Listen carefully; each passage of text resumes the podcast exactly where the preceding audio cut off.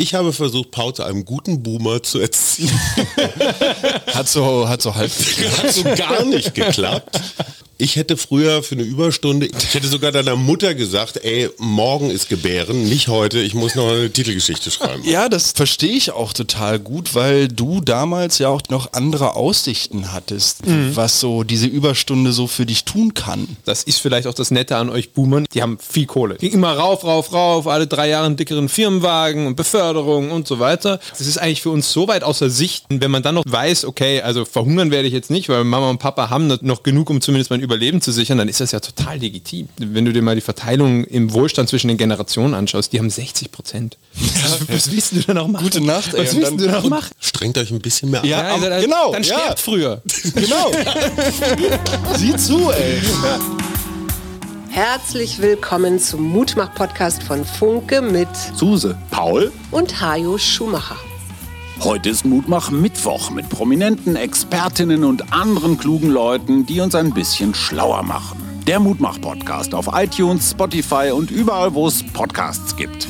Gerne abonnieren, das ist für euch kostenlos, aber für uns ein Kompliment, das wirklich Mut macht. Und jetzt geht's los. Ja, herzlich willkommen zu einer dramatischen Folge, die man auch unter dem Titel Ausgeliefert laufen lassen könnte. Ich sitze hier zusammen mit zwei Vertretern der vorletzten Generation, meinem bezaubernden Sohn Paul, hallo. Hallo.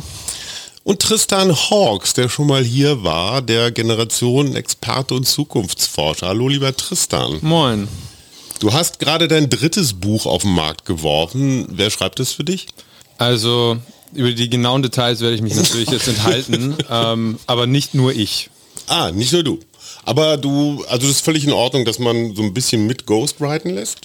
Ja, also ein bisschen halt. Man muss es dann schon selbst irgendwie einmal durchnudeln. Die Sache ist, ich kann ja eigentlich nicht schreiben. Ich kann eigentlich nur sprechen und deswegen schreibe ich sehr gesprochenes Wort, wenn man das liest. Und das erkennt man dann, wenn da so ein totaler Ghostwriter dran sitzt. Das funktioniert dann nicht.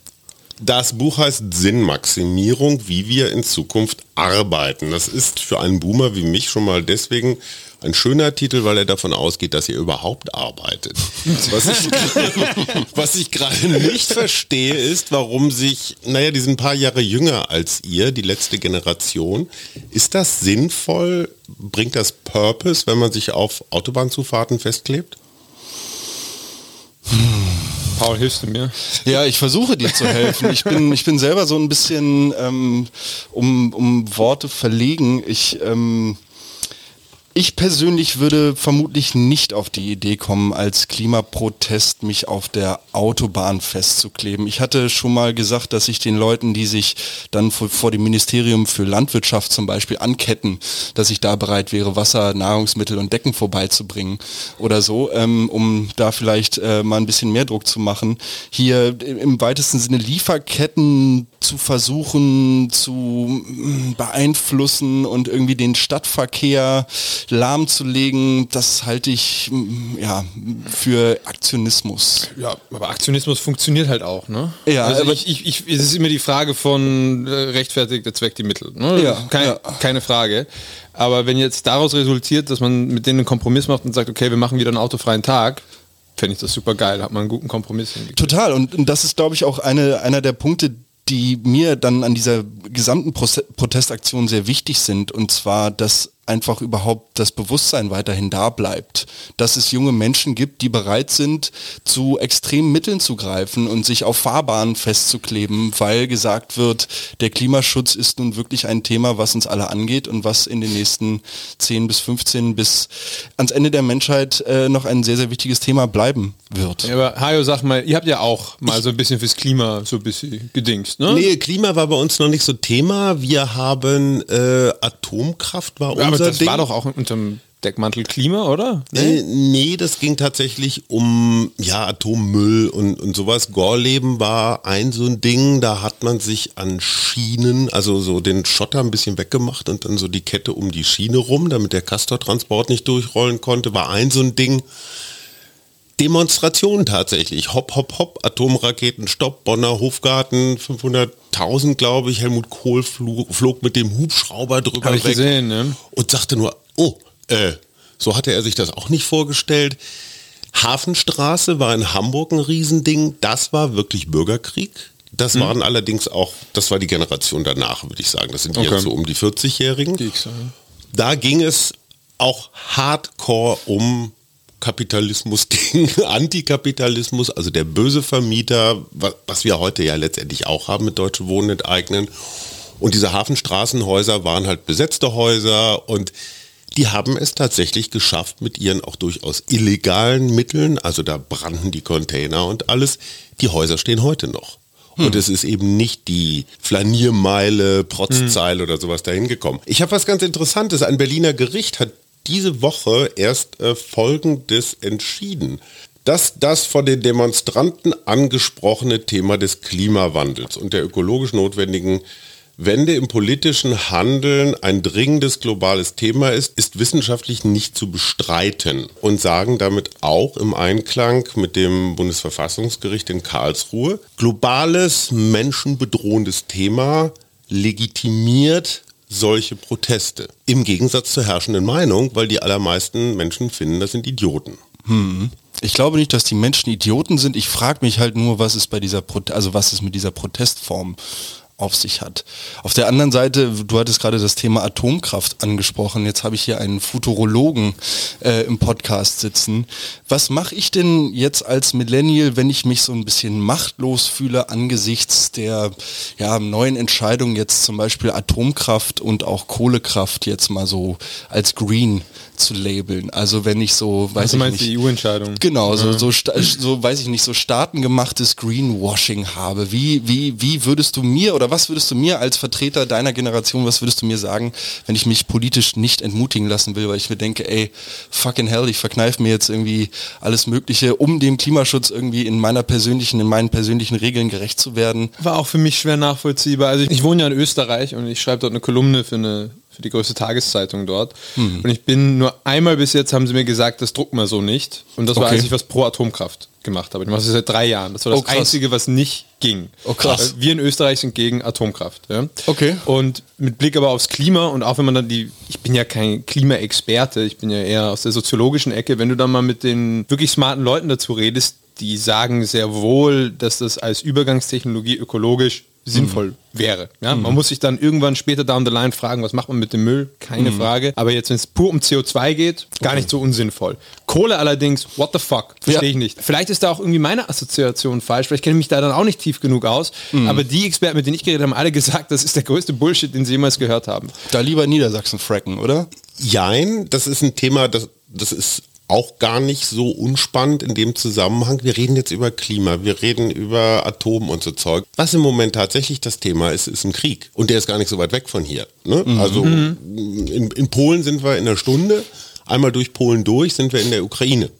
Geht relativ zügig. Das findet finde ich, in eurem Millennial-Denken gar nicht so richtig statt. Also wenn wir Jugoslawien beiseite lassen, das erste Mal seit dem Zweiten Weltkrieg, dass hier wieder so an den großen Linien entlang Krieg geführt wird. Aber- der russische Imperialismus. Wenn es nach euch geht, wäre Putin schon längst in Potsdam. Okay, gut. Also jetzt, hör mal zu hier. Warte mal. Warte mal. Nee, also die Sache ist natürlich, ich glaube, die Millennials, wir alle haben ja irgendwo einen Instinkt, das ist ja so ein Aufflammen einer alten Welt, die ja nicht zukunftsfähig ist. Das wissen wir ja alles. Das ist so der letzte Wurmfortsatz irgendeines alten, kolonialen, imperialen Fetischismus ist da ist, der ganz sicher nicht in Zukunft bestehen wird. Ja, die Kriege der Zukunft werden natürlich eher digitaler Natur sein, Cybercrime und so weiter. Es sind gerade Statistiken rauskamen, Deutschland höchst, Höchststand jemals. Ja. Und gerade mit immer mehr Boomern, die sich so leicht im Netz abzocken lassen, wird es auch immer ein größeres. Dieses, wir sind nicht konfliktbereit und sind nicht bereit, sozusagen uns für was die Werte zu opfern oder so. Was ist da die Unterstellung, Hajo, die da mitschwingt? Ich teile die These nicht, dass das imperiale Denken sowas von gestern aus dem 19. Jahrhundert ist. Für mich ist zum Beispiel ein Elon Musk die Fortschreibung des imperialen Denkens ins 21. Jahrhundert. Und zwar genau so, wie du sagst, Ökonomisch imperial jetzt. mit digitalen Mitteln, auch kulturell imperial. Wenn jemand wenige Tage vor den Midterms in den USA auf Twitter auf einmal die Moderatorenfunktionen deutlich runterfährt und ein signifikanter Anstieg von Pro-Republikaner-Tweets oder positiven Äußerungen dazu beobachten ist, dann ist das ein hammerharter Eingriff in das politische Geschehen Jo. eines einzelnen Jetzt schau dir die. Ergebnisse an. Hat ja nicht funktioniert. Weißt du ja nicht. Ne? Du weißt ja nicht, ob es ohne ihn Ja, anders okay, aber, aber trotzdem, du siehst, dass die Mehrheitsgesellschaft darauf eigentlich keinen Bock hat. Der alte Imperialismus wird durch einen neuen digitalen Imperialismus abgelöst, was Google, Facebook, Twitter und die paar anderen machen, ist nichts anderes als digitaler Ja, aber es ist ein Kolonialismus. relativer Fortschritt. Ja, okay. naja, sorry, aber im Vergleich zu Menschen festzuketten und Sklaven zu verkaufen, ist das ein Fortschritt. Was, was willst du? Sofort den, den Ja. Sprung in, in, in die absolute Utopie willst du nicht spielen. Das ist ja schon mal ein Level besser. Okay, wenn man das so sieht, hast du völlig recht. Ich glaube nur, dieses Denken Weltherrschaft wird es immer geben. Das ist kein Phänomen jener Zeit, als wir mit Schiffen zu fernen Landen aufgebrochen sind. Jetzt ist das halt auf einer anderen Skala. Jetzt überlege ich mir halt, na gut, zünde ich die Welt halt an und dann wohne ich auf dem Mars oder so.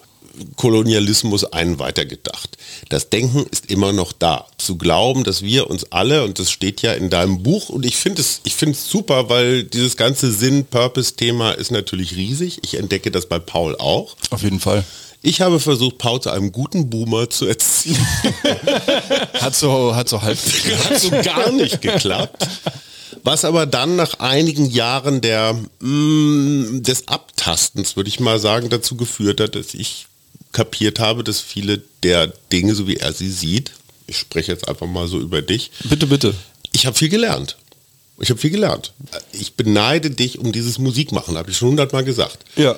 Bevor Paul eine Überstunde machen würde, würde er, würde er niemals eine Bandprobe für ausfallen lassen. Auf jeden Fall. Klare Prioritäten. Mental Health. Ich hätte früher für eine Überstunde immer, ich hätte sogar meine Hochzeit verschoben. Ich hätte sogar deiner Mutter gesagt, ey, morgen ist Gebären, nicht heute, ich muss noch eine Titelgeschichte schreiben. Ja, das, das verstehe ich auch total gut, weil du damals ja auch tatsächlich noch andere Aussichten hattest mit dem, was so diese Überstunde so für dich tun kann. Die Aussicht ist mit zwei verranzten Millennials hier Genau, im in ehemaligen wunderschönen Kinderzimmer zu sitzen. Ja, und Okay. Podcast aufzunehmen, ist doch der Okay, Hammer. ja, stimmt. Aber was ist denn mein Anreiz momentan für mich, die Überstunde zu machen? Ich stecke in einem Job, wo ich Tariflohn kriege. Die Überstunde dankt mir letzten Endes niemand. Hinzu kommt, dass ich auch noch für die öffentliche Hand arbeite. Das heißt, prinzipiell für die Bürgerinnen, den Bürger irgendwie erstmal der große Arsch bin. Ja, ich habe mir selbst Sinn. meinen, ich habe mir selbst meinen Sinn gegeben. Insofern bin ich dagegen auf eine gewisse Art und Weise immun. Die Überstunde, solange sie mir im, im kapitalistischen System, wie es momentan existiert, nicht irgendwie vergütet wird, da sehe ich es dann nicht ein, meine persönliche Lebenszeit und Energie da weiter in so ein Thema zu stecken. Was ich dich noch nie gefragt habe, ist das Arbeiten im öffentlichen Dienst, ist das sinnvoll? Also schafft das Sinn für dich? Du tust was für die Allgemeinheit? Ja, auf so einer spirituellen Ebene ist es für mich auf jeden Fall irgendwie so ein Zurückgeben an die Community. Das fand ich, fand ich auf jeden Fall schön. Auf der anderen Seite, das habe ich vorhin auch schon angesprochen, habe ich gerade wieder heute irgendwelche Farbeimer mit eingetrockneten Farbresten aus irgendwelchen Tümpeln geholt und vielleicht den ein oder anderen Frosch vor dem ähm, chemischen Tod bewahrt. Das sind, ja, genau, das sind halt, äh, mühsam ernährt sich der Gartenlandschaftsbauer, indem er, ja, den Müll aus öffentlichen Parks wegräumt. So blöd das klingt, das ist für mich auch irgendwo sinnstiftend. Also ich weiß, ich habe meine Kollegen gucken mich die ganze Zeit mit großen Augen an und sagen, ey, du hast zweimal versucht zu studieren, du hast Abitur. Warum gehst du hier im Grünmann in die Grünanlage und holst da irgendwelchen Müll aus den Rabatten? Das erklärt uns jetzt Tristan.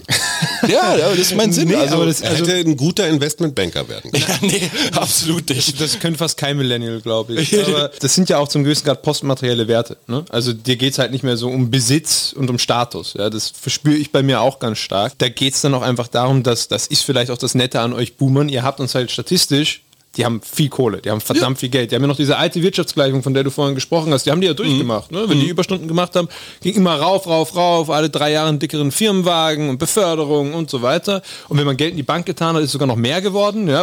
Ey, der Hammer. Das für ein Zeitalter. Ja. Hat sich Kapital schön vermehrt. Und wenn das für uns jetzt, wie du auch sagst, es ist eigentlich für uns so weit außer Sicht in, in der Realität, dass man dann eben sagt, okay, man minimiert das. Der Minimalismus ist ja keine Entzugsfrage. Man kommt ja darauf an, dass man sich ganz oft einfach nur in so einem Konsumshamsterrad dreht und eigentlich überhaupt nicht mehr braucht. Ja? Und wenn man dann noch so im Hintergrund weiß, okay, also verhungern werde ich jetzt nicht, weil Mama und Papa haben natürlich aufgrund des gesellschaftlichen Generationendienstes, den wir da haben, noch genug, um zumindest mein Überleben zu sichern, dann ist das ja total legitim. Ja? Also ich finde es eigentlich äh, immer so tragisch, dass die alte Welt der Boomer ja darauf basiert, dass man in der Arbeit eigentlich gar keinen Sinn finden soll, sondern man soll die Arbeit machen, um dann noch Zeit für Sinn sich irgendwie zu erkaufen. Und wenn sich die gleich noch nicht mehr aufgeben, was ist bei uns einfach ökonomisch, also wenn du dir mal die Verteilung im Wohlstand zwischen den Generationen anschaust, die haben 60 Prozent. was, was willst du denn noch machen? Gute Nacht, ey. Was willst du dann- noch und- machen? dann- ja, dann haben die wir- anderen 40? Ja, irgendwelche 19-jährigen TikTok-Millionäre. du hast, also, okay. ne, du hast ja noch drei Generationen drunter, die sich den Rest teilen müssen. Ja und? Strengt euch ein bisschen mehr an. Ja, am- dann, genau, Dann ja. stirbt früher. genau. Sieh zu, ey. Ja, schon. ja, genau. Ich fühle mich schon ganz anders. Ich habe dich gestern bei einem Vortrag gesehen, Tristan, die grafische Lebensplanung, die du da so aufgezeichnet hast. Bei uns Boomern klassisch dreigeteilt. Die ersten 20, 25 Jahre Kindheit, irgendwas und dann Ausbildung quasi als Vorbereitung auf die zweite Phase, nämlich um und bei 40, 45 Jahre Erwerbsarbeit. Und dann noch, naja, je nach Gesundheitsstand 10, 20, 30 Jahre äh, goldener Herbst. Das ist unser Modell. Nach dem lebe ich auch. Als Freiberufler ist diese Rente mit 65, 67 Knapp, ne? Nee, aber du merkst, wie diese Zahl in unserer Generation, diese 65, ist so eingraviert. Ist das so? Absolut. Es gibt zwei Zahlen, es gibt 18 und es gibt 65. ja, wirklich wahr. stimmt. Das sind die zwei Übergänge, ne? Die beiden magischen Zahlen. Ne, bei dem einen darfst du wählen und, und alles mögliche andere und dann irgendwann danach ist äh, Feierabend, nach den 65. Das habt ihr nicht. Hast du magische Zahlen, Paul? Nee, ich frage mich, was meine obere, was meine obere magische Zahl ist oder was sie sein wird. Keine Ahnung, Wenn ich, aber wenn ich es halt nicht schaffe, mich irgendwie mit Mitte 40 und einem gut laufenden Gartenlandschaftsbaubetrieb, der auf nachhaltige Baustellen und die Herstellung von, ähm, von ökologisch äh, wertvollen Gärten angelegt ist, irgendwie, äh, wenn das nicht total durch die Decke geht, dann ja. Ähm, schreibst du bei Tristan mit. Ey, bis dahin gibt es schon bedingungsloses Grundeinkommen. Chillt. das würde, glaube ich, echt eine ganze Menge an Sachen. Friedrich Merz. Oh Gott. Nein, nein, das war das Argument, oder? Okay, alles klar, gut. Naja, aber ihr, ihr seht doch, was gerade mit diesem Bürgergeld los ist. Ne? Und das ist ja der Einstieg in das bedingungslose Grundeinkommen. Du packst jetzt noch ein bisschen Kindergeld und all sowas dazu, dann bist du schon fast da. Das muss man noch ein bisschen umlabeln. Aber das Argument lautet, wenn du Menschen Geld fürs Nichtstun gibst, werden sie nicht arbeiten. Und gestern waren wir gemeinsam auf einer Veranstaltung, das waren klassische mittelständische Betriebe und die im Wesentlichen Boomer, die diese Betriebe geleitet haben, haben gesagt, also diese jungen Menschen, Sind alle faulen, wollen nicht mehr arbeiten. so sieht's aus. Ja. Du, die sollen mal ein paar Stunden extra, kriegen sie auch bezahlt und alles und die haben einfach keinen Bock. Ja, du zuckst Schulter. Ja, nee, aber, aber ist doch klar. Also ich meine, wenn ich jetzt gefragt werden würde, ey, du, ey, Freitag, ne? Also, ähm, ja, ich weiß, normalerweise ist irgendwie um 15 Uhr Schluss so, aber wir bräuchten nicht jetzt echt bis irgendwie 19 Uhr oder so, wird auch alles vergütet und so weiter und so fort. Ja, nee, das ist mein Freitag. Aber du könntest dich bei deinem Chef einschleimen. Ja und? Ja, damit, die ich, damit Chance- ich ihm seinen nächsten Wagen auch Eben, noch genau, die- bezahle Nein, und für 20 deine- Jahre Nein, weiter aber so funktioniert es doch einfach nicht mehr. Für Das, deine Beförderung. Am Arsch. Nee, am Arsch. nix. Hajo, das funktioniert so nicht Es mehr. ist viel zu kurzlebig, die Arbeitswelt, als dass ich noch lang genug irgendwo bin, um mich da richtig hochzuschlafen oder Verstehe, verstehe. Also klar, ich habe natürlich in Jahrzehnten gedacht, ne, ich muss mich mit dem Chef gut stellen, weil irgendwann Genau. mal könnte der, das ist euch völlig wurscht, weil ihr sowieso nie so lange in einem Job Und seid. als du eingestiegen bist, hat dein Chef 50 Mal so viel gemacht wie du, vielleicht so im Schnitt. Und mittlerweile macht er irgendwie, keine Ahnung, 450 Mal so viel. Also da sind die Relationen noch mittlerweile so im Arsch. Und da natürlich, das ist ja auch etwas, was sich sehr groß verschoben hat, ist die Kaufkraft, die du kriegst. Ja, also das ist zwar, es tut mir leid, dass ich da jetzt so böse wirke, aber die Boomer haben es nicht ganz gelernt, sozusagen Kaufkraft und die Menge an Geld, die da ist, miteinander in Verbindung zu bringen. Das heißt, sie sagen, ich habe doch auch für 10 Euro angefangen. Ja, oder also D-Mark dann halt. Ja, ja, klar. Ja, hast du, aber du hast damit halt dreimal so viel kaufen können. Ne? Dafür hast du fast einen VW Käfer gekriegt. genau, genau, genau. Und das hat sich eben auch verändert. Und da verstehe ich dann auch die Motivation, dass man sagt, ja, es gibt für mich keine Aufstiegschancen. Die meisten Chefs sagen ja sowieso, die sind nur so kurz bei mir in der Firma. Fuck it, warum soll ich die sinnvoll bezahlen? Die gehen ja in zwei Jahren wieder. Genau. Und dadurch fühlen sich natürlich die nicht wertgeschätzt und sagen, warum sollte ich mehr Arbeit reinstecken? Das ist ja noch dieses Quiet Quitting, das ja so eine Zeit lang eine Runde gemacht hat. Und das ist halt so eine Negativspirale, die sich da mittlerweile gebildet hat. Und die Sache ist für uns, ganz ehrlich, rein sozioökonomisch geht sich ja auch keine Pension aus in diesem Modell. Nee, das stimmt. Also das schlicht und ergreifend. Dazu lebt ihr zu lange und seid zu viele und wir haben nicht genug Nachwuchs. Und lass mich das vielleicht noch an der Stelle sagen. Dieses, ihr seid alle faul und wollt nicht arbeiten, Arbeitskräftemangel und so weiter.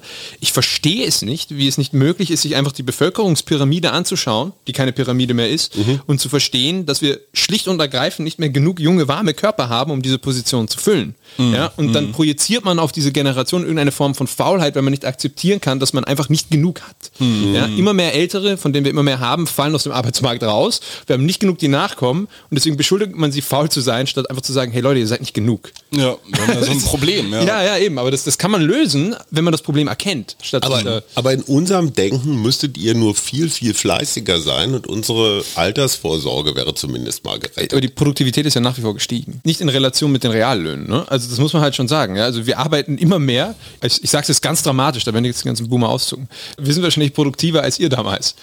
Ich habe heute mit einer Mittagspause mal eben kurz noch einen Track gemischt so und so weiter und so fort. Und das ist das. Interessante. Du nennst, ja, genau, du nennst es Work-Life-Blending. Mhm.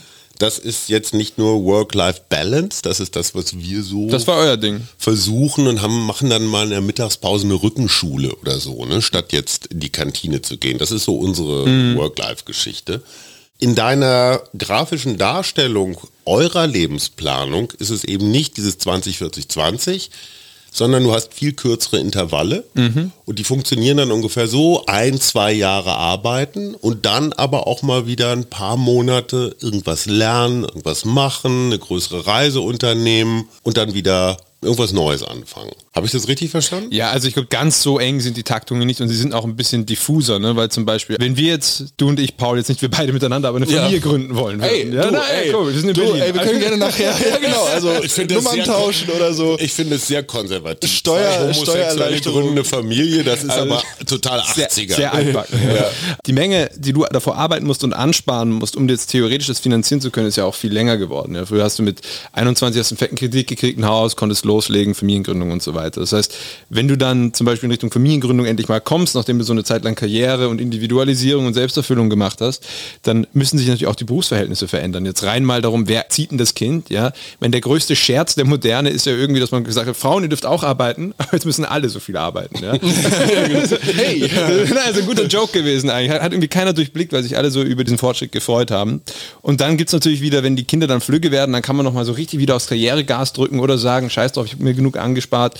Also es verläuft einfach viel diffuser und nicht so linear wie, wie früher eben, Ja, dieses. Drei-Phasen-Modell.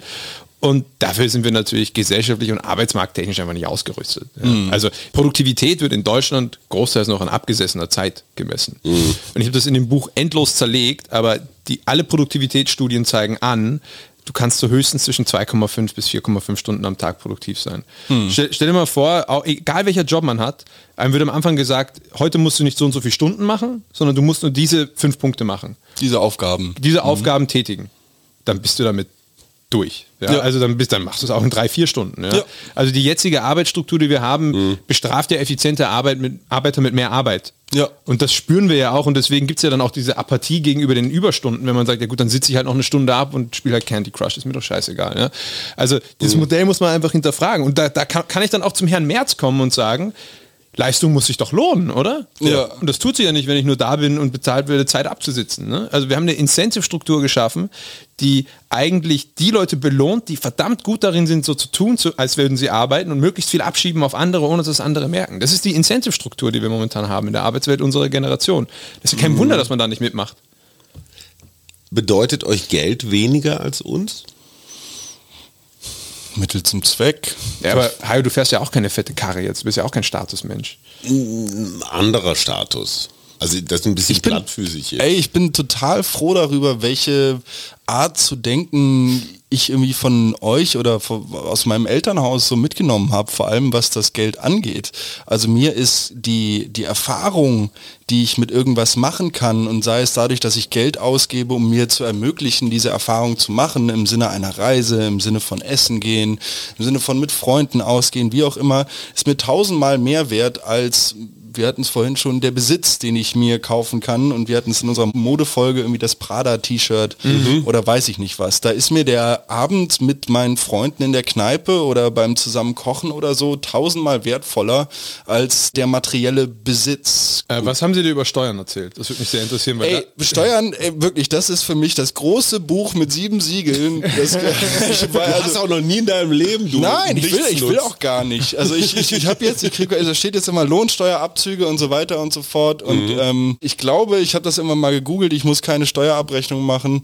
Könnte aber, wenn ich wollte. Aber jetzt mal ganz ähm, kurz, hört mal auf, beide immer pausenlos mit euren ja, ja, Händen auf den Tisch zu patschen. Ah, das sind ernste Themen, die wir Was haben wir dir über Steuern erzählt? Gar nichts. Was? Also was? Irgendwas. Du hast die ganze Zeit nur immer, der einzige Satz, den ich von dir kenne, ist, ja, das können wir von der Steuer absetzen. Also, ich, oh, Entschuldigung, liebes Finanzamt.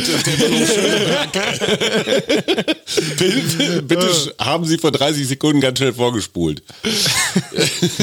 okay, okay, okay. Ich, ich frage das aus, aus, aus dem Sinn, weil mir, mein Vater ja auch, äh, Althippie mir das so erklärt, dass er eben gesagt hat, wir zahlen Steuern, weil das eben Straßen baut, Straßenbahn und so weiter. Schulen. Schulen, das, die, die ganzen, die ganzen genau. Klischeesachen. Und ich kann mir aber auch vorstellen, dass es auch eine Menge Haushalte gibt, wo natürlich das jetzt nicht von dieser Hippie-Boomer-Ecke durchkommt, sondern von dieser wirklich Status-Boomer-Ecke, die sagen, Steuern ist das, was wir eigentlich vermeiden wollen. Ja? Mhm. Also aller, das kann man von der Steuer absetzen. Ja, also diese FDP-Haltung, Steuer mhm. ist Diebstahl. Steuer ist Diebstahl, genau. Und so, dann ist mir einer Geld weg. Dieses Gemeinwohlgefühl und dieses Gemeinschaftsgefühl, das finde ich eigentlich verdammt wichtig, dass es auch in die jüngeren Generationen weitergegeben wird. Weil momentan hat man in der Generation Z, also den Jüngsten jetzt gerade, von denen du vorhin gesprochen hast, die jetzt auf TikTok alle reich werden, ja. die sind auch eine total individualisierte Generation. Also auf der einen Seite hast du dann so die, jetzt überspitzt gesagt, die Woken, die sich auf der Straße festkleben und Monet mit Kartoffelsauce übermalen. Und dann hast du auch diese 10, 15, 20 Prozent, die auf einmal auf Lamborghinis und Status und Louis Vuitton wieder so abfahren. Mhm. Und diese Statusgeschichten, die sind natürlich immer nur in Zeiten der Knappheit wirklich interessant, mhm. Historisch. Weil die Exklusivität. Genau, die Exklusivität und du damit auch vermittelst, ist alles knapp und ich habe aber das. Mhm. Schau mich an. Und wir sind ja beide jetzt generationsmäßig nicht in Zeiten von Knappheit aufgewachsen. Wir haben noch zu den Endzipfel des Wirtschaftsaufschwungs des Millenniums erlebt irgendwie für mich ist damals die Welt mit 9-11 eigentlich in den Arsch gegangen, muss ich sagen. Das war für mich, wenn ich historisch zurückdenke, irgendwie so der Tipping Point. Ja. Gefühl, dann ist irgendwie alles schwarz geworden danach, oder? Also schwer zar irgendwie, oder? Mhm. Ist, war das bei dir nicht so? Bei mir war das ganz stark so. Ja, es, es ging schon auf jeden Fall danach bergab, vor allem weil so dieses Image von Amerika tatsächlich Risse bekommen hat. Mhm, mh. Ich weiß nicht, es war auf einmal nicht mehr so unantastbar wie es so und so schillernd und so glänzend. Auf einmal habe ich irgendwie mhm. kapiert, so, oh oh. Guantanamo hat für mich da auch eine Rolle ja, gespielt, voll. wo ich mir gedacht habe, so offenkundig sich gegen alles zu verhalten, was man so predigt, mhm. boah. Mhm. Äh, und dann noch unter Obama, ne? Also ist ja nicht so, dass da, da sind dann die Drohnen geflogen, äh, so ein bisschen außerhalb der Rechtsordnung. Ja. Ich finde das einen ganz interessanten Punkt. Zweifeln an Amerika, 9-11 ja. vielleicht so als Anfang, bringt natürlich die Gewissheiten so, du ziehst den untersten Stein aus der Pyramide, weil ganz vieles von dem, was uns Boomern so wichtig ist, spielt Amerika eine Rolle. Das ganze Freiheitsgefühl nach dem Zweiten, ne? Zweiter Weltkrieg, äh, NATO, ne, Surfen, Skaten, Musik, Burger, weiß der Geier was. Also diese Hassliebe auf der einen Seite, mhm. äh, diesen fiesen Totalkonsum abzulehnen und auf der anderen Seite aber auch zu sagen, wow, mhm. eigentlich doch toll. Mhm. Für mich ist es irgendwo ein zweischneidiges Schwert. Ich bin dir sehr dankbar, dass wir damals in die Staaten geflogen sind. Ich bin tatsächlich auch meiner Ex-Freundin Kristen sehr dankbar, dass wir ihre Familie nochmal besuchen waren. Du hast auch eine amerikanische Ex-Freundin? Ich habe auch eine amerikanische Ex-Freundin. hey, geil, super. Ich habe die auch in Amerika besucht. There we go. Ähm, Texas. Keine Houston. amerikanische. Texas? Ah, ich bin eher ein LA-Typ gewesen. Ja, okay, ja. In LA war ich mit meinem Vater. Ähm, so, so, so ein bisschen, also wir reden über das Klima und alles.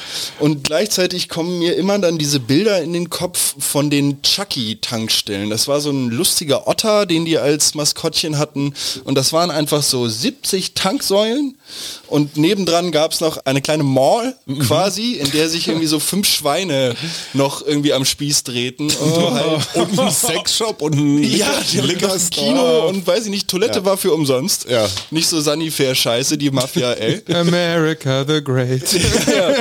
So, und ich denke mir immer so, ey, ich verkneife mir hier das Auto, benutze Carsharing, weiß ich nicht was. Währenddessen macht sich der Vater meiner Freundin sein V8 B-Turbo mit eigenem WLAN. Ja, der Truck hat eigenes WLAN. Bei Elektroauto, schau mich nicht so an. ich, ey, ich habe noch mit Zweitaktern zu tun, Alter. Ich habe so, hab so Motorsägen, ja, Motorsägen und Laubpuster in der Hand, ey. Aber wenn man jetzt 1000 Rasenmäher, also so wie die Handy zusammenstellt, hat man eigentlich auch einen Tesla. Aber okay, das ist eine andere Geschichte.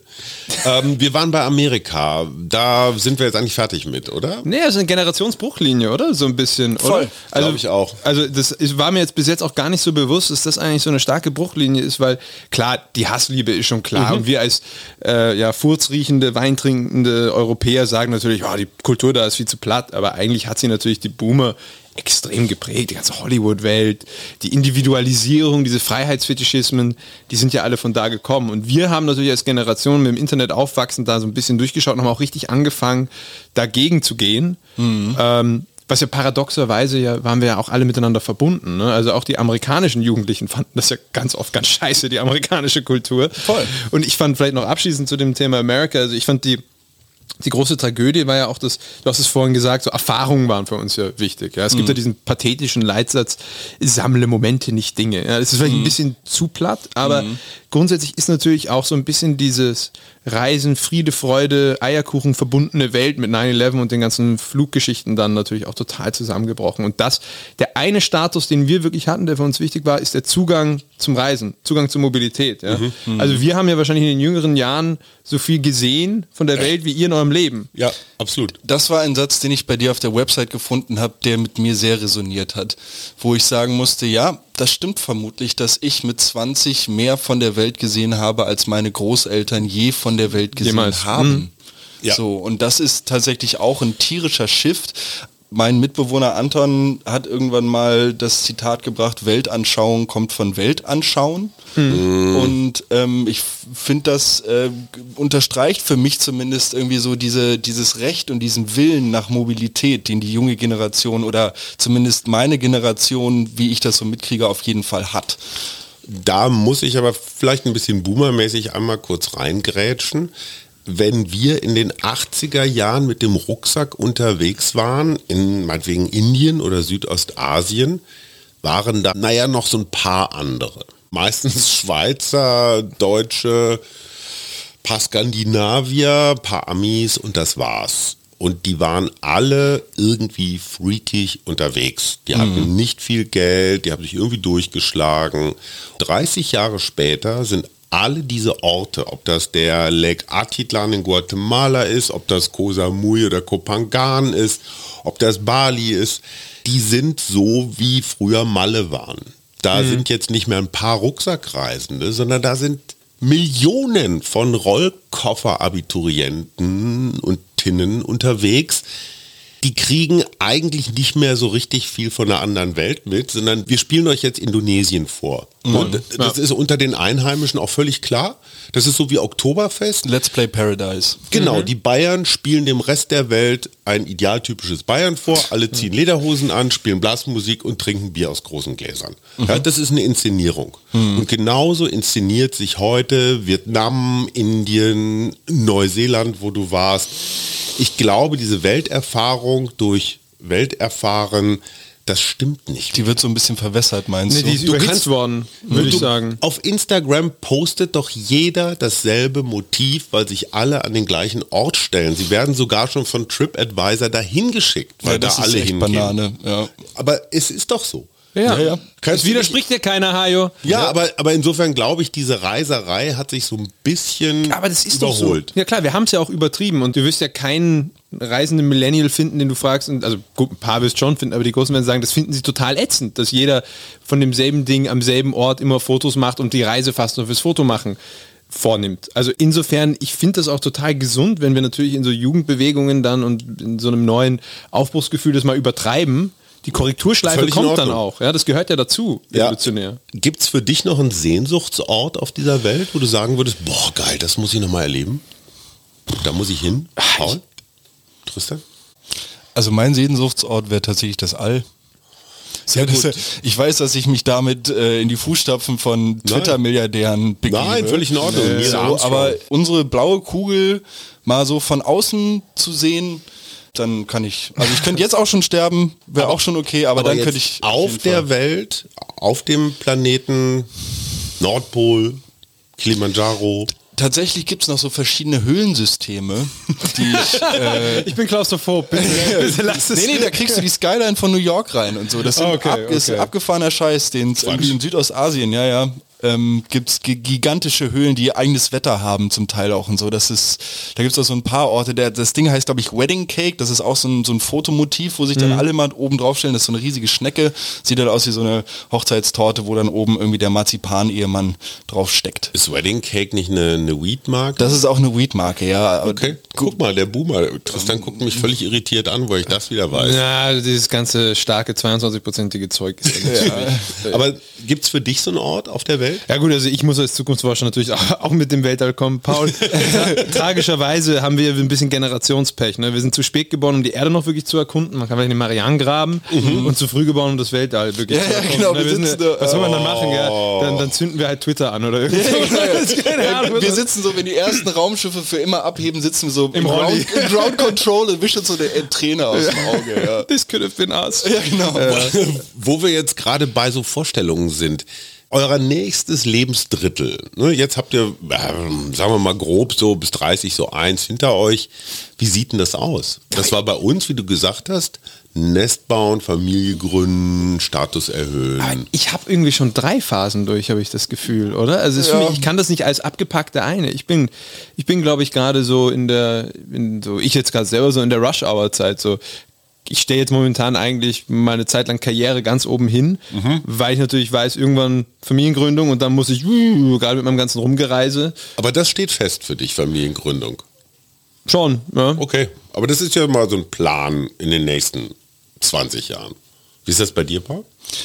Ich bin da bei Tristan. Für mich ist es momentan auch eher so eine Hustle- und, und Grind-Zeit. Das Mindset wird zum Grind-Set. Grindset, oh genau. ja. Und ähm, das, was ich vorhin angesprochen habe, das ist mir momentan sehr wichtig, dass ich zusehe, dass ich mir neben meiner Arbeit und meinen Verpflichtungen möglichst viel Zeit für die Skills und die Fähigkeiten nehme, die ich tatsächlich aus eigener Motivation entwickeln will. Und das ist jetzt in meinem Fall irgendwie sehr monothematisch das Musik machen, aber auch inzwischen halt dieser Podcast tatsächlich und sich irgendwie damit mal hinsetzen und überlegen, wie man jetzt nicht immer wie der blöde Millennial hier vor so einem Mikro rüberkommt. Das heißt aber letztendlich, dieses Thema Sinn spielt da schon eine Rolle. Aber nicht Sinn durch Arbeit. Nee, Sinn ist ja ein tolles Wort. Also irgendwie, ne, was, was ist denn eigentlich Frag den Ja, also- Zukunftsforscher.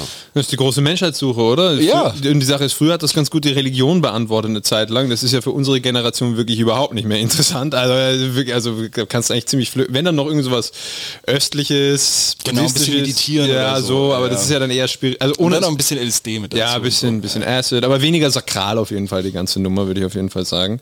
Also der Sinn und Zweck hinter dem Buch Sinnmaximierung ist, dass ich eigentlich auch hinterfragt habe, okay, wenn wir jetzt weg von diesen starren, klassischen ökonomischen Leistungsmustern kommen, die sich sowieso für uns nicht mehr ausgehen. Ja, die Grundlage, sagen wir mal, ist ein Grundeinkommen. Ja, da müssen wir uns auch noch drüber streiten mit dem. Ja? Dass man dann sagt, dann finden die Leute schon ihren Sinn. Und der Großteil der Menschen verspürt Sinn darin, indem sie ihr eigenes Leben und das Leben ihres Umfeldes verbessern, besser machen. Das ist unser evolutionärer Vorteil als Menschen. Es gibt ja immer die, Für andere. für andere. Es gibt ja immer diese Erzählung, das ist ja nach dem Zweiten Weltkrieg sind wir das nicht mehr losgeworden, dass wenn sozusagen die Apokalypse losgeht, dann wird jeder sehr unkooperativ, st- bestiehlt den Nachbarn, erschießt ihn, nimmt seine Frau und so weiter. Das ist eigentlich nicht so. Also Menschen sind in Krisensituationen eigentlich großteils sehr, sehr kooperativ, zumindest in Ersten der drei Spitzenzeit. Monaten. Ja, eben, aber Deswegen sind ja so lang rausgezogene Krisen auch einfach gefährlich und dämlich. Ja? Also deswegen brauchen wir auch schnellere Lösungsmechanismen, um diese Sachen in den Griff zu kriegen. Aber das ist eigentlich dann der Versuch. Und Mhm. Sinnmaximierung natürlich auch, weil ich auch dem Boomern gerecht werden möchte und auch sagen will, maximieren ist ja aus der Wirtschaft. Ja, ist ja aus der Wirtschaft, klar, man will etwas maximieren. Mhm. Und Sinn, jetzt das weiche Millennial-Denken, geht ja rein ökonomisch sowieso nur gemeinsam nach vorne. Wäre mal eine Frage, könntest du in deinem Job vielleicht mehr Sinn finden, wenn du nur dreieinhalb Stunden am Tag machen müsstest? Ja? Uff, das ist eine gute Frage. Ich glaube, das kommt auf den Aufgabenbereich drauf an tatsächlich. Also ich meine, Gartenlandschaftsbau ist jetzt nun wirklich, da könnte ich jetzt irgendwie einzelne Aufgaben sagen, die haben halt da und da mehr Sinn als äh, andere Sachen. Zum Beispiel, wenn ich jetzt momentan Laubzeit. Ja, die Parks liegen voll mit Laub. Ähm, Steglitz-Zehlendorf auch noch ein relativ alter Bezirk. Das heißt, wir haben auch viele ältere Bürgerinnen und Bürger, die dann tagsüber gerne mal spazieren gehen oder auch mit dem Fahrrad durch den Park fahren. Übrigens eigentlich untersagt. Aber egal. Weil man im Park Fahrradfahren ist verboten? Mein Ja. Sohn bedient einen Laubbläser. Ich bediene einen Laubbläser. Dafür werde ich, äh, apropos Klimaschutz, da durfte ich mich auch schon wieder mit, mit Bürgerinnen und Bürgern drüber, drüber unterhalten, warum wir den Laubbläser benutzen, warum wir nicht da mit dem Fächerbesen stehen und haken. Oder pusten. Äh, nee, das ist ja, hä? Aber gibt es keine Tesla-Laubbläser, so elektrisch? ja klar gibt's Gibt's sie, elektrische, klar. ja auf jeden. Taugen? Aber Taugen ja, geht. Okay. Der Zweitakter macht schon. Okay, ich merke schon. ist toll, wie die Evolution euch so weit nach vorn gebracht Die hat. schon braucht mehr eine. Zeit, okay? Aber, ist ich ein langsames Biest. heute- Dreieinhalb Stunden war die Frage. Genau, heute, heute war so ein klassischer Tag. Einige Stellen in den Parks, da waren die Bäume jetzt so weit abgelaubt, dass es da Sinn gemacht hat, da jetzt größere Laubhaufen anzulegen. Bei vielen anderen guckt man nach oben und denkt sich, hm, also eigentlich müsste ich hier jetzt gar keinen Laub kratzen, weil das kann ich halt nächste Woche nochmal machen und die Woche danach dann nochmal machen. Gut, Also- aber da hast du dir jetzt nach der, nach der Frage des Sinns der Tätigkeit gefragt. Ja? Und da, je, wir haben alle eine Menge Bullshit-Jobs in unserer Ja. Arbeitswelt äh, drin. Die Frage wäre, wenn man jetzt davon, zum Beispiel Laubblasen ist ein wunderbares Argument, dass das ist sehr monotone, redundante Arbeit. Ja. Das kann früher oder später ein Roboter. Diskussionslos. Das kann Ja. er. Das kann er Ja. super.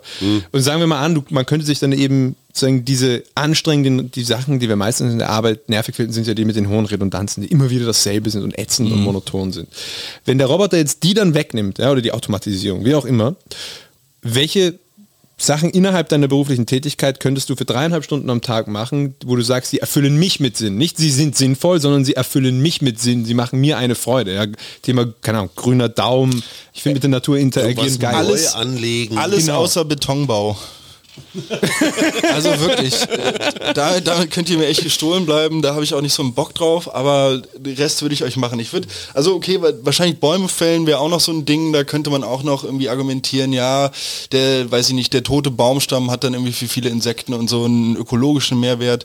Aber ist es nicht geil, mit einer Axt in einen Baum reinzuhauen? Keine Ahnung. Ja, ja, vielleicht, geil. vielleicht bin ich einfach so ein scheiß anzugstragender Büromensch. der- Nee, also ich meine, mit der Kettensäge macht es auch Spaß. Die Axt, die Axt ist auch super. Ja, das ist diese grüne Jugend, die ich so toll finde. Ja, genau. Ey, aber ich meine, was mache ich denn? Ich mach, keine Ahnung, wir mussten so viele Birken in unserem Bezirk weghauen, weil wir, und da sind wir wieder beim Klima, die letzten zwei, drei Jahre einfach zu trockene Sommer in Berlin hatten. So. Äh, aber jetzt bin ich bei der Politik und Okay, wie okay. darauf reagiert wird. Wo pflanzen wir neue Birken? An den Standorten, wo wir vorher Birken weggenommen haben. Also das ist so. Mm, das, da, da geht mir der Sinn an Stiften.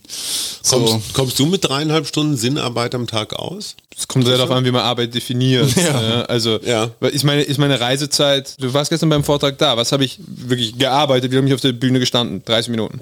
Ja, Ich habe vielleicht eine halbe Stunde Vorbereitungszeit für den Vortrag gebraucht. Habe ich jetzt eine Stunde gearbeitet? ich bin da, glaube ich, ganz dicht bei deiner Theorie vom Work-Life-Blending, Genau. weil du kannst nicht mehr unterscheiden, macht dir die halbe Stunde auf der Bühne Spaß? Also hättest du dir einfach so gemacht, weil du einfach gerne auf einer Bühne stehst? Hätte ich, ich hätte es ja unbezahlt gemacht. Oder so, die Tatsache, dass du Geld dafür kriegst, ist eher zufällig. Ja. In diesem Fall.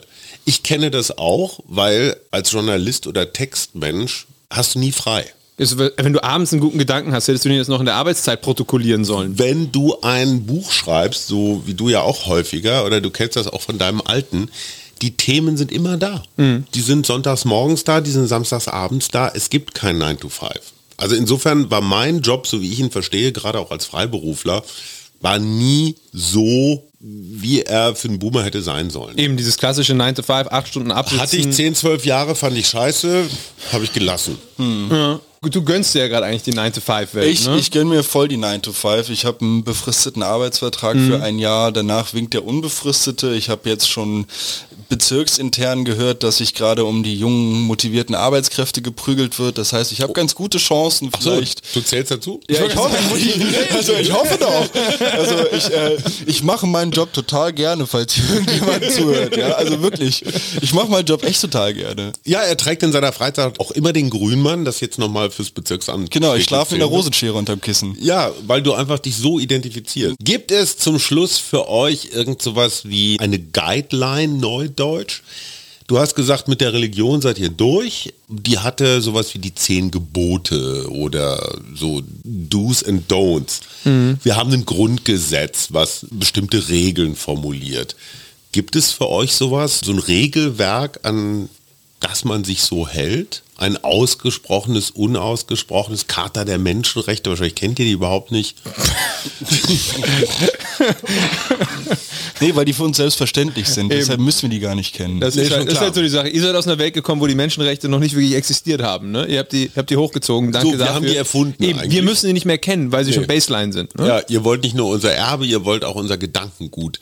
Aber, aber guck mal, wir hatten so eine Autorität. Eine Autorität war die Kirche. Das war entweder der Pastor oder Papst oder sowas. Das Grundgesetz natürlich nach 45 Nazi-Zeit und so weiter. Und dann hattest du halt die üblichen Figuren, die gute Demokraten waren, so Leuchttürme, an denen wir uns irgendwie ausgerichtet haben, die natürlich auch immer dieses unterschwellige, ne? Und denk an den Bausparvertrag. Das, das stand da immer so unten in Klammern mit dazu. Gibt es für euch auch noch so ja, moralische Autoritäten, Haltungsvorbilder, Regelwerke, wo ihr sagt, hey, gehe ich mit? Also ich würde mal sagen, die, die Grundphilosophie, die ich vertrete, die ist ja auch irgendwo eigentlich in dem Kirchlichen irgendwo drin versteckt. Ne? Behandle andere, wie du behandelt werden möchtest. Das ist zeitlos. Ja? nur, ja, okay. nur weil sich die Kirche sich das geschnappt hat. Ich finde aber eine ganz, ganz wichtige Formel, die glaube ich jetzt momentan, gerade wenn man so die ganzen Diskussionen rund um Immigration und die ganzen Schlägereien und Diskussionen rund um Flüchtlinge und so weiter sieht, vielleicht vergisst, jeder weiß etwas, das du nicht weißt. Ja, das ist so eine, diese moralische Hoheitstendenz, die wir gerade im Westen in Deutschland haben, wo wir denken, wir wissen eh alles besser, wir haben ja, schaut mal, was für dicke Autos wir bauen können. Jeder weiß etwas, das du nicht weißt. Und das herauszufinden ist eigentlich die wahre Kunst der menschlichen Begegnung und nicht einfach nur so drüber zu radieren. Das ist, glaube ich, eine Sache, die jetzt in Zukunft noch wichtiger werden wird, weil die jüngeren Generationen, schaut euch mal in Deutschland an, ich glaube 42 Prozent mittlerweile der Jüngsten sind nicht, wie man sagen würde, Bundesdeutsche. Damit wird man sich früher oder später auseinandersetzen müssen. Besser früher als später. Absolut. Paul, wie ist das bei dir? Ich musste echt nachdenken. Ich bin, Ich habe auch gerade gekratzt. Ey, ich war noch nie, ich war noch nie so Riesenfan von überhaupt irgendjemand, mal so ein Personenkult, dass ich irgendwie, außer Heinz von Förster vielleicht, aber selbst da bin ich nicht zitatsicher genug, als dass ich jetzt sagen würde, ich sei jetzt großartig Fan. Es ist für mich eher so, dass ich mir Wissen zusammenklaube, so, und dann halt aufgrund der Selbstreflexion irgendwie versuche damit so umzugehen, dass ich mir das halt irgendwie in mein persönliches Korsett packen kann und dabei immer den Sinnspruch vor Augen zu haben, ey, ich versuche kein Arsch zu sein, also gehe ich jetzt mal davon aus, dass der Gegenüber auch nicht versucht, ein Arsch zu sein. Was war denn deiner, Hajo? Das war eine Weile lang, waren das so Figuren, Martin Luther King war, Scheiße, die sind echt alt, die Typen. Das ist unglaublich. ich weiß noch, bei meinem Bruder war das Albert Schweitzer, an den konnte ich gar nicht Jesus. Der Urwaldarzt mit dem Krankenhaus in Lambarene, das waren aber alles so gute Menschen, die letztendlich so das Modell Robin Hood. Also es gab einen fiktiven Sheriff von Nottingham, egal ob das jetzt die Supremacy in den USA war oder die afrikanischen Völker unterdrückt haben oder sowas. Und immer so Gerechtigkeitskämpfer. Sir Francis Drake im Namen ihrer Majestät, der andere äh, böse äh, Handelsschiffe, Kolonialistenschiffe ausgenommen hat. Wie gesagt, Robin Hood war auch so eine Figur. Es war immer so ein Gerechtigkeitsding. Das ist aber am Ende gar nicht so weit weg von dem, was du sagst. So, ich bin kein Arsch, du bist kein Arsch. Du willst halt ein bisschen faireres Miteinander auf der Welt. Also wo du gerade Robin Hood sagst, ist so der einzige, der mir da irgendwie in den Sinn kommt, Jan Böhmermann. Tatsächlich, den ich einfach, Das also ihn, ich jetzt einen schnellen... ihn und seine Redaktion einfach irgendwie Ja. an dieser Stelle einfach mal shoutouten muss, weil ähm, das für mich irgendwie eine Quelle der soziopolitischen Informationsbeschaffung ist, die ich gerne mit meinen Rundfunkgebühren finanziere. Mit deinen Rundfunkgebühren. Mit, mein, mit meinen Rundfunkgebühren, Seit die ich als, den als Rundfunk? Haushalt entrichte. Oh, okay. Ja. Kannst du das nachvollziehen, Jan Böhmermann? Kennst du ihn? noch? Erstmal hat, glaube ich, irgendwann mal was sehr Böses über mich getweetet, dann habe ich Twitter gelöscht. Oh shit. also, Er das hat irgendwann mal unseren Sex-Podcast empfohlen in seiner Sendung. ja, das war dann in der Sendung, das habe ich Ja. auch mitgekriegt. Ja. Was hat er denn über dich getweetet? hast du vergessen? Natürlich hast du das vergessen. Verdrängt. so. Und es sei vielleicht an der Stelle auch gesagt, ich finde das auch super. Ja, ich finde es nur besorgniserregend, dass natürlich das, was eure Zunft Hajo eigentlich machen sollten, mittlerweile von denen übernommen wird. Punkt. Also Guter Punkt. das ist ein Versagen eures Berufsstands, nicht unbedingt. Nein, ganz im Gegenteil. Ich glaube tatsächlich, dass wir mit unseren Mitteln, Erzählweisen und so Mhm. weiter irgendwo an so ein Ende gekommen sind. Business Insider, das ist jetzt nicht ganz Böhmermann, aber das ist auch so eine, ja, so ein kleines Digital-Dings, wo Mhm. da zwei Jungs einfach mal angefangen haben, da ein bisschen im RBB rumzupulen. Mhm. Die haben die wahrscheinlich größte Krise des öffentlich-rechtlichen Systems, der ARD jedenfalls, in den letzten Jahren, wenn nicht Jahrzehnten ausgelöst. Also dieses sich in Frage stellen des öffentlich-rechtlichen Systems haben zwei Jungs, auch eher jünger, so und das ist wie Böhmermann. Das ist die Generation, die uns, sage ich mal, den jetzt in die 60er oder 70er kommenden äh, Boomer nachfolgen. Und die machen das völlig anders. Kein Investigativjournalist meiner Generation wäre auch nur im Traum auf die Idee gekommen, Recherchen wie Böhmermann zu präsentieren. Dass du daraus so, ein, so eine 25-minütige, wirklich richtig sauber durchdramatisierte, jeder Satz ein Gag, dann auch mit so einer Hinführung, wo man sich erst überlegt, was will er denn? Und am Ende kommt da ein Ding raus, das hätte der Spiegel völlig anders gemacht. Der hätte die Geschichte einmal umgedreht und den ganzen Jux weggelassen. Mhm. Gleich mit dem Hammer rein und Skandal und so weiter. Mhm. Ich finde das interessant, dass du Böhmermann da nach vorne nimmst, weil der ist ja durchaus umstritten. Ne? Ich finde aber, dass er tatsächlich durch seinen Ton und das, was du jetzt gerade auch mit dem Witz angesprochen hast, da, du hattest vorhin vom Zynismus der Millennials geredet, da irgendwie was bedient. Also eigentlich willst du die ganze Zeit lachen, weil es alles so absurd ist, während du dir die Tränen verdrückst. So. Und ich Absolut. finde, diese lachende, weinende Theatermaske, die trifft Böhmermann sehr Aber gut. sie, sie trifft eben auch, das muss man sagen, ein bisschen die gefühlte Hilflosigkeit der Millennials, weil Mhm. Du darfst ja nicht vergessen, wir sind halt eigentlich, das muss man sagen, da muss man auch der Elterngeneration danken, eine extrem gebildete, tolerante Generation Auf geworden, die aber vielleicht auch gerade deswegen nie wirklich an Macht gekommen ist und nie wirklich was hat bewegen können mit Mhm. Weil den wir zu Idealen. pießig waren, so. Und auch nicht lang genug durchgehalten haben mit den Rebellionen. Erinnere dich an Occupy Wall Street. Mhm. So zwei Wochen haben wir geschafft, dann wurde es kalt in den Zelten. Weißt du? also ich will nur sagen, uns hat da dieser Rebellionscharakter auch ein bisschen gefehlt und das trifft sich natürlich sehr gut mit dem, weil Böhmermann zum Glück dann, das ist ja das Schöne an diesen Sachen, dass die langsam auch in Richtung Aktionismus Mhm. dann gehen, ja, aber sich in so einem schönen warmen Bad an Zynismus ähm, sich ja, ein bisschen applaudieren zu lassen. ja, ist und auch halt, dann zu ja. ertränken und zu sagen, ja, aber dran ändern ist es eh so scheiße, ich kann nichts mehr dran ändern. Das ist natürlich auch ein bisschen die Gefahr. Also ich finde den Stil selbst auch total beeindruckend und finde es auch geil. Ich finde es nur schade, dass der Journalismus, der klassische Journalismus, daraus meines Erachtens nicht sehr viel lernt. Also Der klassische Journalismus, den gibt es so fast gar nicht mehr. Ja, den gibt es noch. ich lese auch jede Woche Spiegel.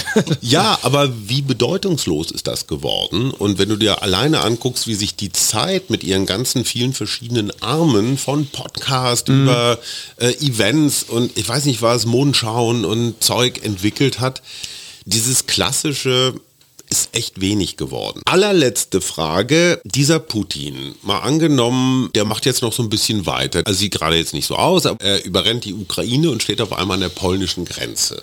Ne? EU-Gebiet, also unser Gebiet. Und dann wäre irgendwann mal die Frage, wollen wir entweder unsere EU oder zumindest mal unser kleines Deutschland oder das noch kleinere Österreich verteidigen, indem wir uns mit einer Flinte an die Grenze stellen und jeden Russen abknallen, der des Weges kommt? Oder haut ihr dann ab? Oder lasst ihr euch von Putin einfach kolonialisieren und werdet in Zukunft... Ich gehe ich geh an die EU-Front. Also ich bin mit so einem tiefen Verständnis für Europa aufgewachsen, weil Vater Deutscher, Mutter Engländerin, beide in Militärsfamilien zu der jeweiligen Zeit gewesen, also quasi sich gegenseitig begegnet, krass, ja. wenn man so möchte. Und der ist natürlich durch das Brexit nochmal total traumatisiert worden. Also ich würde mich da beinahe hinstellen, wenn es so Echt wäre. wahr? Ja. Okay. Aber ich- ich habe- auch wenn es kalt ist. Auch wenn es kalt ist, Hajo. Naja, ich meine, wenn Occupy Die Wall Street verweichlichten Millennials. Du hast doch selbst nicht mal Wehrdienst gemacht. Du warst doch sozial. Moment, Moment, die Geschichte war anders. Lass mich bitte guten Insider hier zu haben. Lass mich bitte meine Biografie selbst umdeuten. Ich war gebucht im Pressekorps. Ja. Das hätte bedeutet verkürzte Grundausbildung und ab dann mit dem Herrn Generalpresseoffizier im Hubschrauber durch die Gegend fliegen, paar Fotos machen, paar kluge Geschichten schreiben.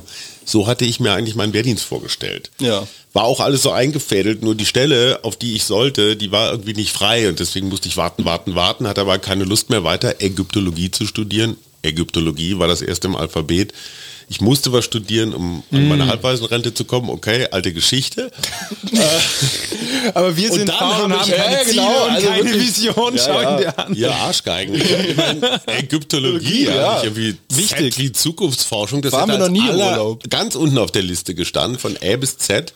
So, und dann habe ich zehn Jahre lang Katastrophenschutz gemacht. Also jedes zweite Wochenende Behindertenwallfahrt oder Mhm. Altkleidersammeltüten in Volksbanken ausgelegt oder so Zeug. Gut, das war mein Wehrdienst. Wahrscheinlich müsste ich auch noch mal ran, oder? Wenn es soweit wäre. Ja. Na, Jungs, Ich glaube, du bist übers wehrfähige Alter raus, oder? Zusammen in Schützengraben. wer wäre von uns dreien so der beste Anführer von so einer Kohorte? Boah, oh, Also ich, ich würde da ihm den Altersvortritt lassen. Ja, Ganz genau. du, du bist der Erste, der überstimmt. Genau. Okay, okay, halt klar. Ja. Du hast den Militaristenvorteil. Stimmt, du hast Militärfamilie. Du, du hast Oliv in dem im Ich habe nur eine Berufsausbildung. Ich brauche brauch da ja nicht. Also, Ja, du bist Panzerfahrer, das ist gut. Da sind ein paar mehr kein Mensch, drin. kein Tier, ein Panzergrenadier. Ja, okay, alles klar. Damit hätten wir eigentlich alle wesentlichen Fragen geklärt. War ja, Ja. doch gar nicht so schlimm. Nö. Ganz herzlichen Dank, Tristan Hawks. Die Buchempfehlungen kommen in die Shownotes. Ganz herzlichen Dank, lieber Paul. Ich habe wieder viel über dich gelernt. Danke, Papa. Danke, Ja. Tristan. Und tschüss. Tschüss.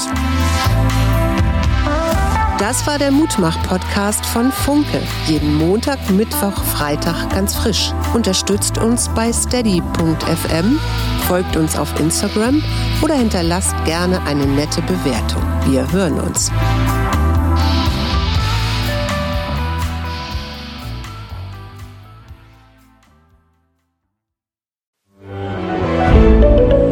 Ein Podcast von Funke.